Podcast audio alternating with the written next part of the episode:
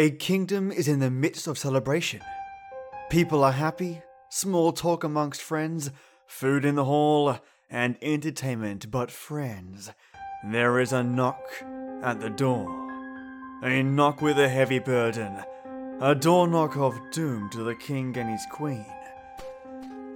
A knock that resounds throughout the halls and into the hearts of those that enjoy their time within the kingdom. A knock with resounding force that shakes the fate of those inside. I bring you Blakkr Nótt by Jango Legacy. And when stress takes on a turn to self harm, to self mutilation, when one cuts to seek a release. But what if you cut too deep? What if you dig and find a part of you that you never knew existed? A part of you that, with enough coaxing, you could rid yourself of. I bring you Bleeding Ceremony. Welcome, listeners. This is a continuation of the previous set of stories, and I've saved the more intense ones for last. This last story is really where the warning comes in. Not for little ears, you brilliant people. The concept of suicide, self harm, cutting, and mutilation are all in the last story. So please heed the warning if this is a trigger for you. Now, turn the lights off and the sound up. And when you see a shadow, just take a second to think of who it could have once been. Blakkr Nótt. The throne room was roaring with sound. People were talking left and right. Antaron sat on the glass throne, listening to anything and everything that was being spoken, or at least he tried to. There was a conversation going on discussing the finances of the throne, another involving simplistic woman gossip. All the conversations suddenly stopped, and the hall went silent when the two grand wooden doors at the entrance slowly opened. In the darkness of the night came Antaron's personal guard, forcibly escorting a man through the length of the room. His hands were shackled and clothes were tattered. Antaron turned his head and looked at his wife, Delia, awaiting the reaction he expected. Delia turned her head in disgust, confirming what Antaron was feeling. He stood from the glass throne and waited for the criminal to be brought before the steps leading up to Antaron's place. The torches resting in the sconces on the wall made the crown resting upon Antaron's head seem as though it were ablaze. Antaron was a tall man. He towered over everyone else at an astounding six feet tall, above average for people of Dulcira. His hair was jet black, and when observed under torchlight, appeared to wave with the flames. His eyes were an ice cold blue. People usually found themselves being uncomfortable when making eye contact with Antaron for more than 10 seconds. Everything about his face was definitive his cheekbones, his nose, even his chin. It is commonly speculated that the gods chiseled that face of Antaron themselves, but there was no one to either confirm or deny. His beard was the same color of his menacing hair, yet found itself being the messiest thing about Antaron. Antaron frequently had to stroke and comb his beard with his fingers in order to keep it tended and looking elegant. The criminal was now at the foot of the steps leading up to the glass throne, yet he did not kneel. As expected when one is due to be judged by the king himself, Antaron looked to one of the personal guards that was standing next to the criminal, gave him a nod, and the man drove the butt of his spear into the back of the criminal's knees. He fell to his knees and refused to look up from the ground. You are presented before the king to be tried for murder. How do you plead? Asked the hand of the king, who stood next to the glass throne.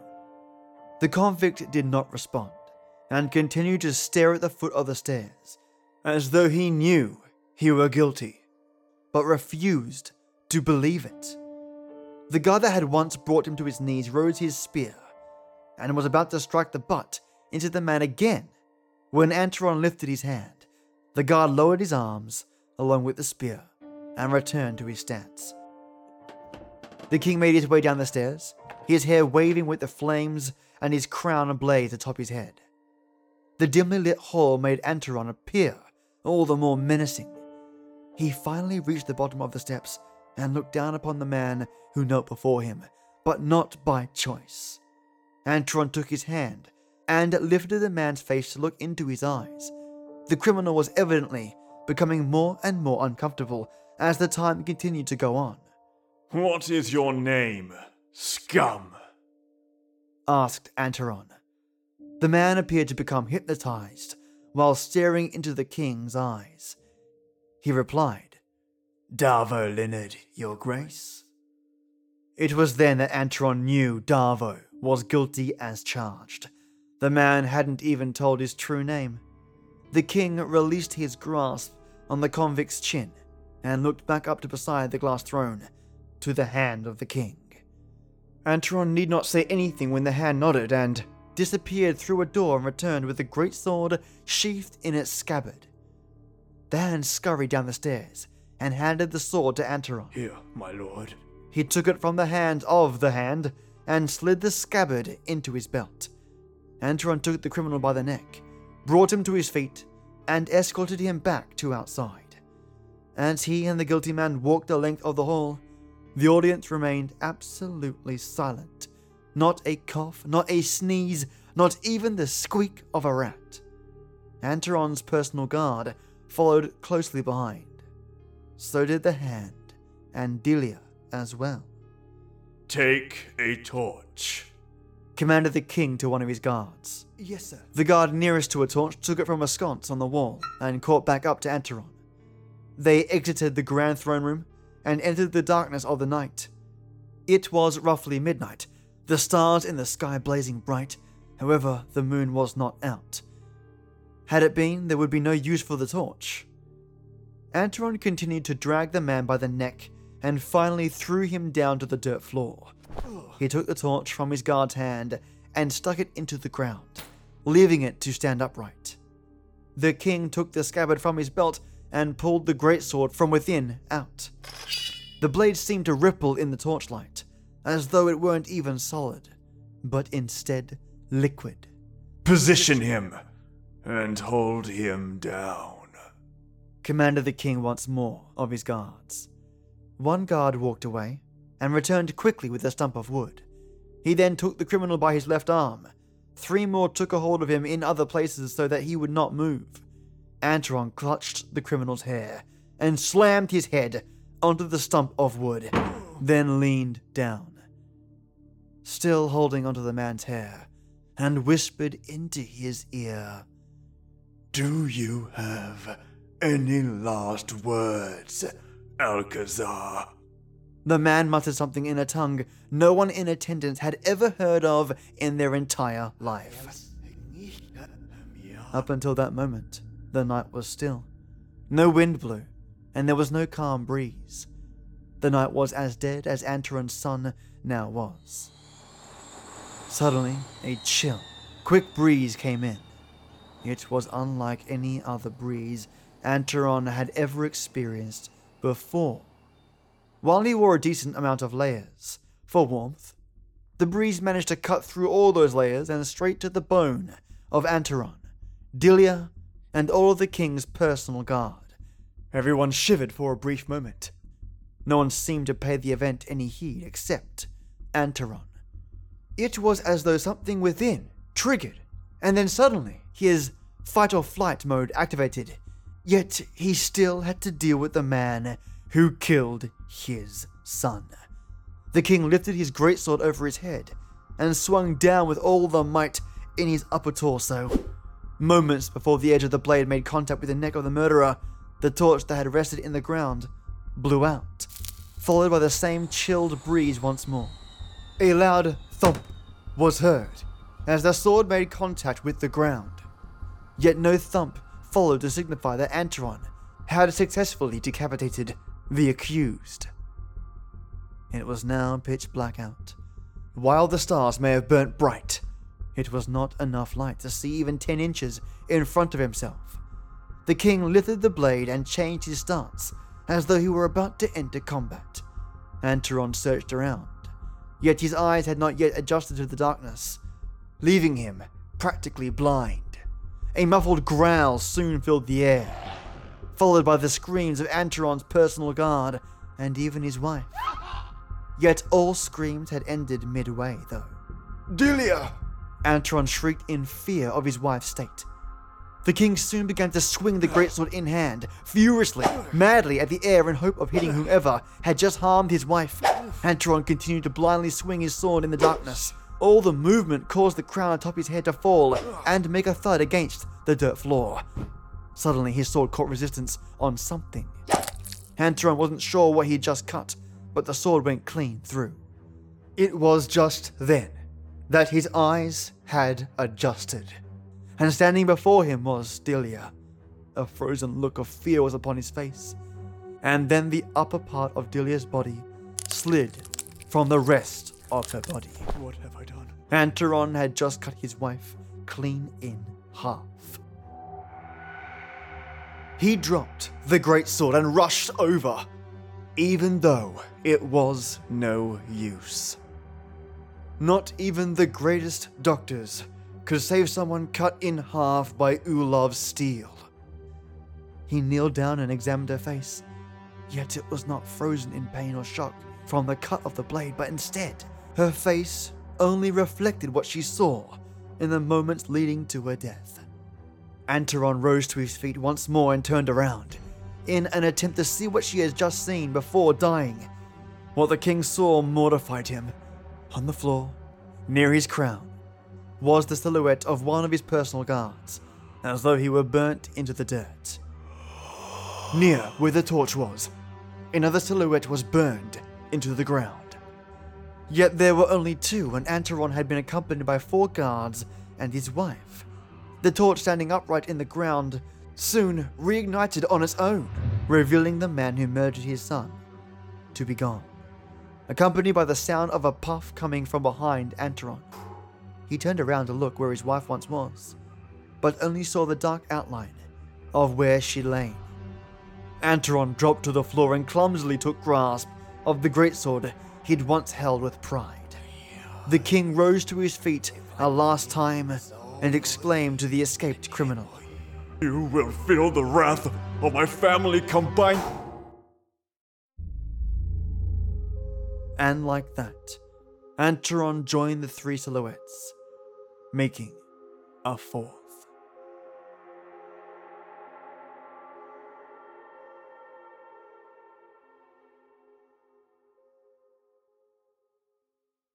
Bleeding Ceremony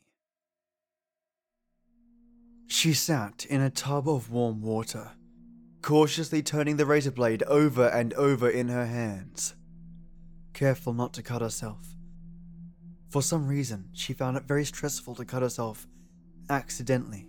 She slipped down in the water some and held up an arm, looking with some distaste at the lines of horizontal scars that covered her forearm.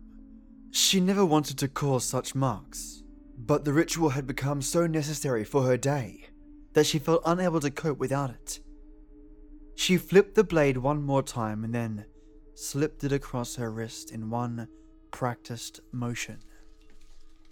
Almost immediately, blood welled from the wound, quickly falling in a stripe of red on her bare skin, until it made an almost imperceptible plink as it cascaded from her elbow into the bath water.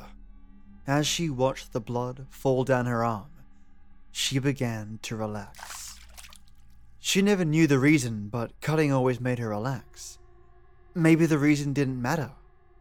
Maybe all that mattered was the ceremony that kept her sane. She had been told how dangerous it was to do this, but the addiction was too strong. The action seemed so much more important. She watched the blood drip down her arm for a few more minutes and then reached for a towel. Just as she was about to wrap it around her wrist, she saw something. She wasn't sure what she saw, but it looked almost like a drop of the blood protruded from the wound and moved on its own, apart from gravity. It was only a second, but it seemed to flick around a little, almost like a snake tongue, before disappearing back into the wound. She closed her eyes for a moment and shook her head. She was tired. That must be it. She wrapped the towel tightly around her wrist and then began to get out of the tub. Time passes. She slides down into the tub again. It had been a horrible day, and she could barely keep the tears from welling in her eyes. It was days like this when she most needed the release. She picked up the razor with a slap and slid it against her wrist, without the habitual relaxation and ponderings. She cut deeper than she had intended. And the blood came out in a gush, dripping into the tub with a plop. She wanted to be scared by this, but she didn't care. All that mattered was that the appearance of that red, escaping her body, made the tears begin to fade. She squeezed her wrist and watched the blood flow quicken, covering her wet skin in a red coating. She watched it fall, thinking about the day and all that had gone wrong. At least she had this. She could. There it was. She was sure she had seen it this time. As the blood was flowing from her arm, something red, almost like thick threads, slithered from the wound. It waved for a moment, experimentally moving around in the air before slipping back into the wound. As it moved out of her flesh and slid back inside, she felt an aching pain, even over the pain from her cuts. The hand holding the razor shook slightly, and she immediately relaxed her fist. What was she seeing? She placed the razor onto the side of the bathtub and put her fingers on her wrist. She could feel the cut into her skin, the blood mixed with the water on her skin. But she felt nothing out of the ordinary. She tightened her fist again, and as she did so, the thread began to slip out of the wound again. It waved in the air slightly and began to slide further from her flesh. As it did, she felt an ache that spread from her wrist all the way down her arm. As it emerged, it thickened, and the pain reached further up her arm. She snatched at it, almost like you would at an annoying fly, and she felt a deep throbbing inside. She pulled slightly and felt an excruciating pain. At the pain, she let go of it, and it slid back into her wound. Tears began to fall down her face. What was this thing? Did she have some kind of parasite? She considered going to the hospital, but how could she explain the wounds? They would lock her up. What was she supposed to do? She took a deep breath and cut the middle of her forearm, making a long vertical cut. She held it in the hot water of the tub and squeezed her fist, watching the blood cloud around it. Come on, she thought. I know you're in there. Come out, come out, wherever you are. She cried out in pain as it emerged from the wound. She took a deep breath, trying to hold back her panic and pain. She could see that it wasn't a thread. It was a larger tube and long threads spread from it. It moved the tendrils around like antennae, moving slowly through the water to the edge of the bathtub, pulling its length from the wound as it moved. The pain was excruciating. It felt as if something inside was ripping itself free of her flesh. Without thinking, she grabbed the razor and sliced at it. It wasn't tough. The razor cut right through it. The mass of it fell limp into the water, blood emptying from it into the water. She pulled her damaged arm from the water just in time to see the stub of the thing slide back into the wound. She stifled a scream. How could it still be alive? Blood began to gush from the wound. Her arm was covered in blood to the elbow, and it dipped off in a rhythm that matched the beat of her heart. She stared at it for a moment before she remembered that the severed thing was still in the water with her. She leapt to her feet, stumbling out of the tub as her head began to swim. She grabbed a towel and wrapped it around her arm, holding it against her naked body. She took a few deep breaths and then slowly unlatched the drain. It was hard to see through the water, with all the blood mixed in with it. It quickly drained from the tub, gradually revealing an empty expanse of porcelain tub. She bit her lip. She knew she hadn't imagined it, but where was it? Could she be having some kind of hallucination? She leaned closer to the tub as the last of the water went down the drain and sighed in relief. It was there. Curled around the hair screen at the drain was the thing. It wasn't moving, and it looked pale. This section must be dead, she thought. It bled to death when I cut it off. But what was it? Tentatively, she reached down toward it and then pulled away, unwilling to touch it. She glanced at her arm and realized that she had almost bled through the towel. She needed to do something about her arm before she bled to death, and that thing was probably some kind of parasite. She wanted to be done with it, to make it go away. If she couldn't see it, it didn't exist, right? She grabbed the huge handful of toilet paper and snatched it up, throwing it into the toilet and quickly pulling the lever. She watched the paper go down the drain, and she smiled a little to herself. She felt rid of it. She grabbed a first aid kit out of the cabinet and ran into her bedroom. There was no way she could explain these cuts to the emergency room. She felt crazy enough without being admitted. It had been over a month since she had last cut herself. She'd had so much stress, so much pain in her stomach. She craved the razor like a drug. But more than that, she feared that thing. She'd almost convinced herself that she was having some kind of hallucination induced by the blood loss, but every time she placed her finger on her skin, she could feel it. It was subtle, but she could feel a small tube like shape. She told herself that whatever it was must have died when she cut off the end of it, but she knew that she felt subtle little movements when she placed her fingers firmly on the skin. It was there. It was there. The tension in her head was so strong that it felt like it would crack her skull. Work had been hell lately. Her classes were a nightmare, and her boyfriend. Uh, don't even get her started on her boyfriend. She had never been good with dealing with stress. She had always relied on her ritual, and why shouldn't she? It was hers. It was personal. It made her feel better. It was better than wasting time in yoga, like her friend had suggested, or getting drugs at some head shrink's office, like her mother suggested. A little bloodletting was all it took to do the trick. It was all she needed. She sat on the side of the bathtub and almost unconsciously turned the water on to fill the tub. She held her arm in her lap and stared down at it. It was covered in horizontal scars and cuts, in various stages of healing, from her hand to her elbow, with one long cut that ran vertically down the center of her arm.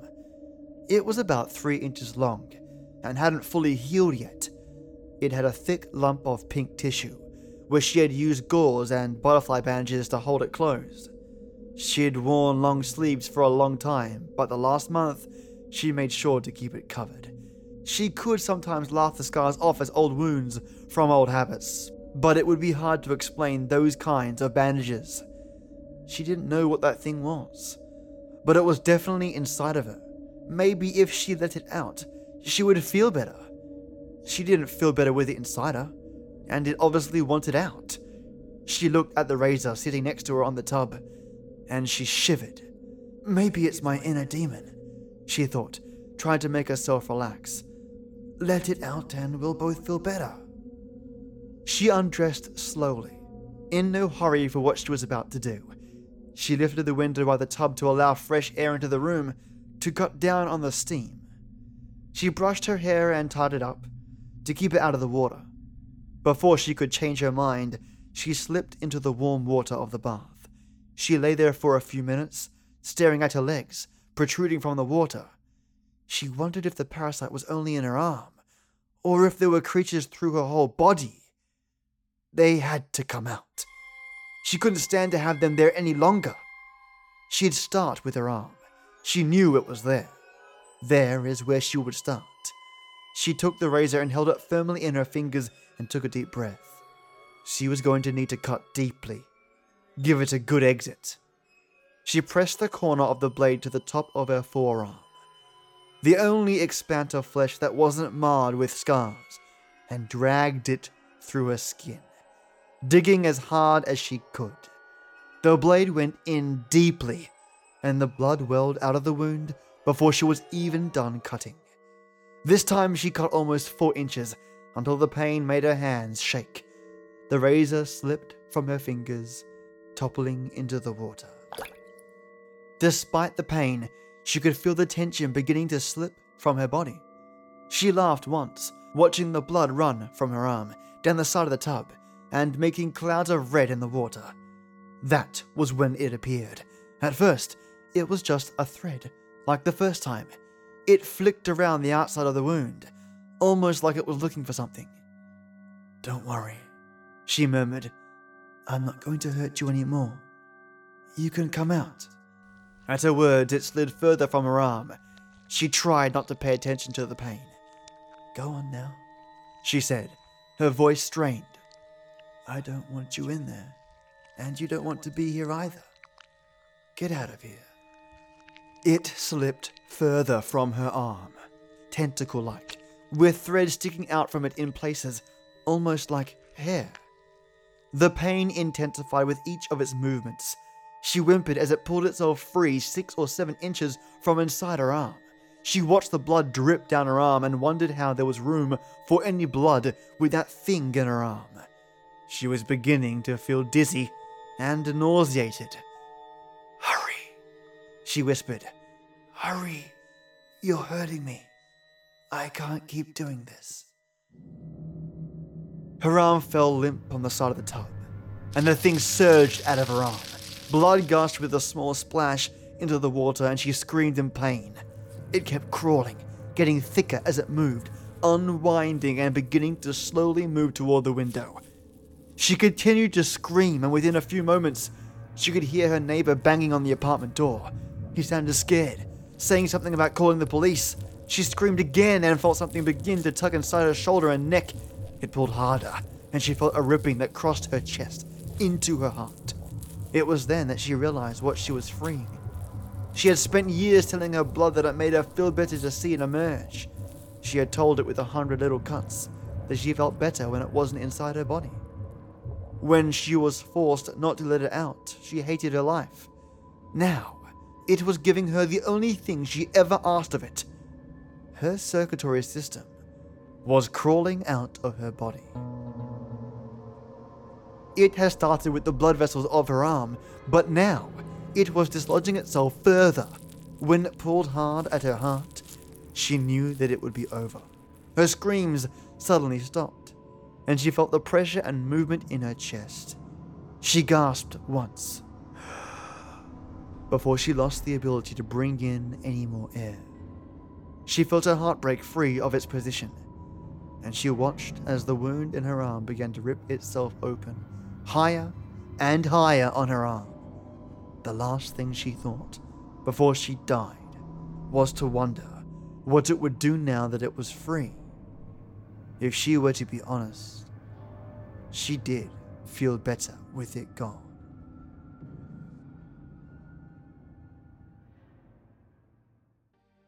Well, listeners, I hope you enjoyed both of these tales. I haven't had the chance to narrate a fantasy based story in a long while, so I was super pumped to narrate this tale. The swords, the mystery, the magic. Oh, yeah. And I threw in a little Easter egg at the end. If any of you tech savvy listeners are out there, let me know what I say at the end, just before the king poofs out of existence and into the Shadow Realm. I'm keen to see if any of you can crack it. Also, the last story, goodness. When I was narrating it the first time through, I had to pause a little as I got through it. I recently sliced up my fingers whilst trying to make some delicious chorizo and pasta meals, and yes, totally worth it. And it uh, hit a little too close to home today. anyway, I'd like to do a special thank you to my white tea warlords Matthew J. Bower, Maya, and Divided by Zir0. The pillars that keep the podcast standing and the wind in my sails to keep me growing. And of course, my Earl Grey enforcers Chad Warren, Just Heather, Lee Bauer, Lorraine Crisanto, Mace Joe, Paige Marcini, and Peter Raffaelli. Thank you, lovelies, for supporting the show and keeping the lights on, mates. Folks, stay brilliant, which is a breeze for you people, and as always, till next we meet.